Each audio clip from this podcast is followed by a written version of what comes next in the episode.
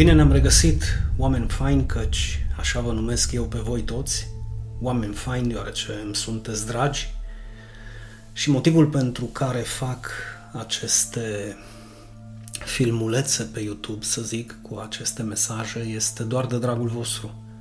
Nimic mai mult. Doar de dragul vostru, deoarece eu consider că sunteți niște oameni faini la inimă și la suflet și meritați să ascultați adevărul necenzurat al Sfintelor Scripturii, în mod deosebit în ceea ce privește cea mai importantă doctrină și învățătură a Sfintelor Scripturi și anume viața veșnică. Și știți toți cei care mă urmăriți că pe acest canal aveți ocazia să ascultați acest adevăr necenzurat al Sfintelor Scripturii deoarece nu am niciun interes, absolut niciun interes să vă ascund aceste adevăruri. Dar nu numai când vine vorba de mântuire. Există și multe alte adevăruri descoperite în Sfintele Scripturi despre care merită să vorbim. Unul dintre aceste adevăruri este exact tema noastră de astăzi Dragii mei, sunt lucruri nu doar în viața noastră reală, dar și în Sfintele Scripturi, lucruri extrem de greu de înțeles. Aș putea spune pe care nu le vom înțelege fără ajutorul lui Dumnezeu. Chiar nu contează câte universități, masterate, doctorate, ani de studii am făcut în viața noastră sau hai să zicem, câte mii de cărți am citit. Toate astea sunt lucruri bune și de folos. Aș mai adăuga, chiar nu contează și câte experiență de viață am avut. Sunt și vor fi momente, dragii mei, când doar Duhul Sfânt al lui Dumnezeu ne poate deschide ochii ca să vedem și să înțelegem limpede. Ascultați-mă bine, limpede adevărurile divine pentru a le putea aplica în viața noastră, nu doar de dragul de a le înțelege, ci pentru a le putea aplica în viața noastră și în viața celor din jurul nostru. Iar precum v-ați dat seama cu toții cei care ați citit cuvântul lui Dumnezeu, găsim în el pasaje sau porțiuni biblice foarte, foarte ușor de înțeles să nu minți, să nu ucizi, să nu curvești, să nu furi, să-ți onorezi aproapele, să-ți iubești aproapele, să-l onorezi pe tatăl tău, pe mama ta, să-ți iubești aproapele, da, ca și pe tine însuți, etc. Da? Sunt pasaje simple, de înțeles, bineînțeles. Chiar dacă nu sunt chiar așa de simple să le pui în practică, dar sunt simple de înțeles. Iar alte pasaje biblice nu chiar așa de ușor de înțeles precum preexistența și întruparea lui Hristos, nașterea din nou, da, Evanghelia Harului, darul și siguranța mântuirii, păcatul de neiertat. Iar acum, unele pasaje biblice sunt chiar indescifrabile, le-aș numi eu. Este ca și cum ar sta cățelul tău pe gânduri ca să înțeleagă cum funcționează internetul, Wi-Fi-ul. Din acest motiv și pentru aceste pasaje biblice este nevoie, da, este nevoie de ajutorul și revelația Duhului Sfânt pentru a le înțelege corect. Iar eu astăzi vreau să-L rog pe Duhul Sfânt să te inspire să se atingă de inima ta, de mintea ta, de sufletul tău pentru a te face să înțelegi adevărul pe care ți-l voi transmite astăzi. Deoarece este un adevăr extrem de greu de înțeles, dificil de înțeles și necesită toată atenția ta. Dacă ești în căutare de adevăr, ai venit exact în locul în care poți să-l auzi și locul în care poți să-l înveți. Da, vom vorbi despre acel exemplu sau unul dintre acele exemple indescifrabile pe care le găsim în Cartea Cărților, în Biblie, în Cuvântul lui Dumnezeu, Sfintele Scripturi și care La o simplă lectură biblică, un mare procent dintre cititorii Sfintelor Scripturi se opresc și se întreabă oare ce vrea să spună Dumnezeu aici. Spre exemplu, am găsit cuvintele lui Agur în Proverbe 30, versetul 18 și 19, care spune trei lucruri, trei lucruri sunt mai presus de puterile mele, spunea Agur, și chiar patru pe care nu le pot pricepe, nu le pot înțelege. Și acum hai să fim sinceri, dacă Agur nu le putea înțelege, un om inspirat, divin din partea lui Dumnezeu, da? un om cu revelația Duhului Sfânt peste el, un om căreia Dumnezeu i-a vorbit, cu mult mai puțin le vei înțelege tu și eu la prima lectură sau la prima vedere. De aceea, haideți să aruncăm împreună privirea noastră atentă peste aceste cuvinte. Mă repet încă o dată. Deci, repet încă o dată cuvintele lui Agur. Trei lucruri sunt mai presus de puterile mele și chiar patru pe care nu le pot pricepe. Numărul 1. Urma vulturului pe cer. Numărul 2. Urma șarpelui pe stâncă. Numărul 3, urma corăbiei în mijlocul mării și numărul 4, urma omului la o fată. Iar noi, dragii mei, vom studia astăzi următoarele cuvinte. Urma șarpelui pe stâncă, luând în considerare sfatul lui Pavel din Roman 15 cu 14, tot ce a fost scris pentru învățătura noastră s-a scris. Deci pentru învățătura ta și a mea a fost scris aceste cuvinte, au fost scrise aceste cuvinte. Înainte de orice altceva să analizăm cuvântul urmă sau dâră folosit de agur. Este un semn concret lăsat de cineva sau ceva peste locul unde a trecut, fie pământ, fie nisip, zăpadă sau iarbă. Și am să vă rog să nu uitați acest aspect, că este o dâră lăsată peste ceva. Da?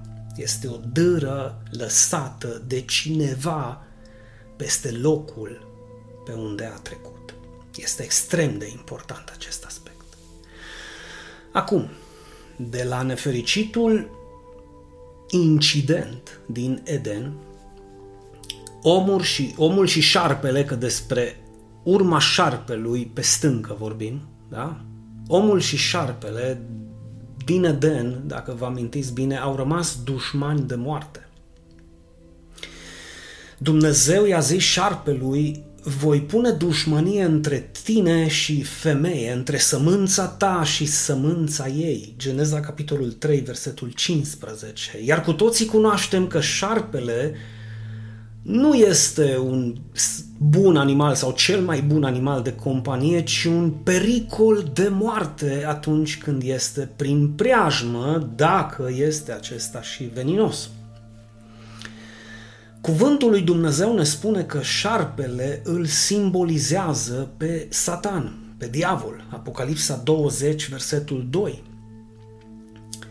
Diavol care de la începutul creației și-a dorit să-și lase urma, dâra, căci despre asta vorbim astăzi, urma lui mizerabilă peste creația lui Dumnezeu, adică peste tine și dacă se poate și peste mine și peste familia ta și familia mea, urma lui mizerabilă, semnul, veninul păcatului care aduce moartea și produce întotdeauna, întotdeauna produce separare între Dumnezeu și oameni. Acesta a fost începutul originii răului și al păcatului în viața omului și ca urmare Adam și Eva au fost izgoniți, precum bine vă amintiți, din grădina Edenului după ce șarpele viclean și-a lăsat urma lui întunecată peste Eva, ca mai apoi prin ea să-l înșele și pe Adam. Fapt care a dus inevitabil la această separare despre care vorbeam anteriormente, o separare între ei și Dumnezeu, fiind nevoit să treacă de partea cealaltă și să trăiască departe de slava lui Dumnezeu și departe de prezența lui Dumnezeu, departe de grija lui Dumnezeu și protejarea lui Dumnezeu și chiar departe de Eden, care era locul ideal, care a fost creat până la urmă pentru ei. Astfel au devenit vulnerabili în fața celui rău. Bine, mă refer când au fost expulzați, când au fost din consecința păcatelor lor, din consecința păcatului, au fost expulzați din Eden și au rămas vulnerabili în fața celui rău și lipsiți de orice apărare, o crotire din partea lui Dumnezeu, deoarece erau stăpâniți, sau mai bine zis, ei erau stăpâni, da, pe propriile lor decizii. Asta ca să terminăm cu prostiile că Dumnezeu ar fi fost de vină pentru alegerea ce au făcut-o, nici de cum, nici de cum. Ei au ales să ignore adevărul și singura poruncă a lui Dumnezeu de interzicere, de a nu mânca din pomul cunoașterii binelui și a răului. Nu ar fi fost o poruncă greu de ascultat, era doar una singură și acum imaginați-vă acest aspect nu aveau voie să mănânce dintr-un singur pom și aveau la dispoziție mii de pomi, deci nu era ceva greu sau imposibil de ascultat. Dar ei, dragii mei, au ales să creadă minciunile celui rău că nu este adevărat ceea ce a zis Dumnezeu și că da, ei pot mânca liniștiți din acel pom și că ei nu vor muri. Dumnezeu a fost de vină că nu a intervenit atunci în Eden, să știi, cum de altfel tot El este de vină pentru tot răul care se află astăzi în lume, mi-a spus odată cineva într-un exces de furie la adresa bunului Dumnezeu. Și am fost nevoit să-i răspund, civilizat și politicos, căci nu aveam altă opțiune.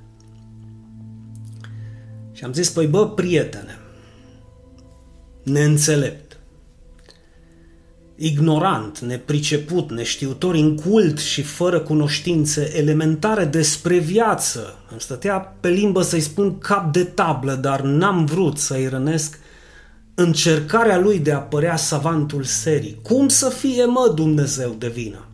Ia zi, cum să fie Dumnezeu de vină când El a făcut totul perfect, oferindu-le oamenilor, tuturor oamenilor, posibilitatea de a alege și asta îi deosebește pe oameni de animale sau de roboți care sunt făcuți, setați, programați să facă mecanic un anumit lucru. Nu înțelegi că ei au avut de ales, iar Dumnezeu a fost nevoit să, să le respecte lor alegerea până la urmă, căci dragoste cu forța nu există. Iar o relație adevărată dintre două părți a fost adevărată, este și va fi adevărată doar când e strict condiționată de alegerea fiecăreia sau fiecărei părți de a se onora reciproc în baza unui legământ făcut anteriormente de către ei prin care au ales de bunăvoie și nesiliți de nimeni să conviețuiască fericiți împreună.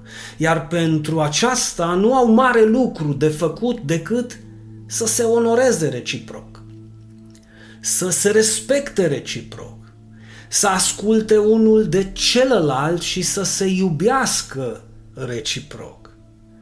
Păi în cazul primilor oameni, dacă despre ei e vorba și de aici s-a deschis cutia Pandorei, dacă ei, ei au decis de bunăvoie și nesiliți de nimeni să asculte de cel rău și să calce literalmente în picioare legământul sfânt al Creatorului, păi e de vină Creatorul, e de vină Dumnezeu? Păi nu erau roboți setați și programați să încalce porunca lui Dumnezeu sau să asculte porunca lui Dumnezeu, ci erau oameni creați după chipul și asemănarea lui Dumnezeu, având libertatea de a alege să asculte de Dumnezeu sau să nu asculte de acela care i-a creat. Și am terminat discuția mea cu acest doctor academician șef întrebându-l dacă alege cineva de bună voie și nesilit de nimeni să-și înșele partenerul de viață, da, și să-și expună proprii copii în pericolul de a trăi departe de ei, e de vină Dumnezeu, domnule Savant. Șef. Da, Savant șef. S-a ridicat instantaneu vânăt la față de la masa de unde stăteam, supărat foc bosunflat ca un morocănos și a ieșit fulgerător, fără să mai salute. Vedeți voi, dragii mei, vedeți voi până unde poate să ducă ignoranța și chiar prostia umană atunci când e influențată de acest mizerabil șarpe, diavol. Până acolo încât oamenii ajung să numească răul bine și binele rău. Să numească lumina întuneric și întunericul lumină. De aici și până a crede că Dumnezeu este pur și simplu un mincinos, iar cuvântul său e doar o carte de povești cu pești pentru copii mici, este o cale extrem de scurtă, chiar aș zice foarte scurtă. O cale care a dus și va duce negreșit la fac ce vreau eu, bă, căci eu sunt stăpân pe deciziile mele și nu e nimic rău în asta. Poți să fii stăpân pe toate deciziile tale. Dar atâta timp cât deciziile tale sunt influențate pozitiv de Dumnezeu, cântărind ceea ce este bine și ceea ce este rău din perspectiva morală a Creatorului și nu doar din perspectiva ta. Dar dacă tu ai ales să fii stăpân, bă, pe deciziile tale, atunci fii și responsabil, bă, de consecințele acestor decizii că e la mintea cocoșului că trebuie să fii responsabil și de consecințe. Și mă bucur nespus că ai înțeles în sfârșit acum că Dumnezeu nu are nicio vină, că tu ai ales ceva greșit în această viață, să presupunem în trecut și a trebuit sau trebuie să rabzi încă consecințele deciziei tale, neînțelepte. Exact ca și în cazul lui Adam și Eva, care au ales să încalce legământul făcut cu Dumnezeu, fiind nevoiți să trăiască în consecință despărțiți de Dumnezeul care le-a spus doar adevărul și care le dorea doar binele. Doar binele le dorea Dumnezeu, că de-aia i-a creat, ca să se bucure de ei și ei să se bucure de Dumnezeu. Sper Sper din tot sufletul că aceste lucruri care au fost scrise și pe care le-am menționat și eu astăzi, sumar din cartea Geneza, să fi fost scrise și pentru învățătura ta, pentru a înțelege că Dumnezeul nostru a rămas neschimbat în ceea ce privește relația lui cu oamenii pe care i-a creat. Da, el continuă și astăzi să spună același adevăr, chiar dacă nu toți îl vor crede. Și continuă de asemenea să-și dorească sau să dorească binele tuturor celor care îl ascultă, care ascultă adevărul lui, fără dar și poate. El continuă să-ți dorească ție binele și la fel să-mi dorească și mie binele. Binele familiei tale și binele familiei mele. Dacă toți vor alege voia lui Dumnezeu, cea bună, plăcută și desăvârșită, mă îndoiesc. Nu mi chiar așa de mare credința. Dacă toți vor alege calea luminii, a dreptății și a adevărului, rămâne la decizia fiecăruia dintre noi să medităm profund ce cale dorim să alegem pentru noi și pentru familia noastră și, bineînțeles, să recunoaștem că suntem și vom fi responsabili de fiecare decizie în parte, de fiecare decizie în parte pe care o să o luăm și da, și responsabili, atenție mare, de toate consecințele acestor decizii pe care le vom lua. De toate. Dacă Adam și Eva ar fi ascultat adevărul lui Dumnezeu spre binele lor, ar fi avut doar de câștigat doar de câștigat o viață veșnică, întreagă și fără de sfârșit, dar au ales să creadă minciuna celui rău, fapt pentru care au rămas marcați, însemnați cu semnul, dâra, urma acestui șarpe peste ei. Dragii mei, vă las astăzi să meditați la aceste adevăruri și să lecturați puțin Geneza, capitolul 1, 2, 3 și să vă reamintiți cât este sau cât a fost de necesar pentru Dumnezeu să stabilească aceste reguli, adică le-a dat lor, le-a încredințat lor toată creația, tot pământul, spunându-le supuneți-l. Deci ei au fost stăpâni peste pământ. Dar în baza ascultării, adică nu poți să fii stăpân peste ceva dacă tu la rândul tău sau nu poți cere cuiva să ți se supună dacă tu la rândul tău nu te supui nimănui. Este un principiu de viață. Iar Dumnezeu când le-a dat autoritatea și le-a supus întreaga creație, le-a supus-o în condiția ca ei să fie supuși lui. Și nu le-a cerut mare lucru, nu le-a cerut să se abțină să nu mănânce dintr-o 150 de pomi, nici cel puțin din 32 de pomi sau 20 de pomi, ci doar dintr-unul singur. Și asta doar ca ei să aibă prezent și continuu în inimile lor că trebuie să dea ascultare celui care i-a creat și care le-a dorit binele și care a pus în mijlocul lor și în fața lor toate lucrurile pe care le-a creat perfect. De aceea aș dori să meditați astăzi la aceste adevăruri până săptămâna viitoare, unde vom continua cu acest studiu. Și să nu uitați că este un aspect extrem de important pe care îl vom analiza împreună și anume această dâră, această urmă a șarpelui, nu doar peste Adam și Eva, ci peste întreaga creație. De aceea este un lucru sau a fost un lucru extrem, extrem de dificil ca Agur să-l înțeleagă, deoarece a trăit înainte, cu mult înainte de Hristos. Dar noi acum, din perspectiva divină, având toate Sfintele Scripturii, vom înțelege perfect ce înseamnă urma șarpelui pe stâncă. Dar vă aștept tot aici, pe Cristocentrica Turda, săptămâna viitoare, să continuăm acest studiu împreună. Pe curând, oameni faini!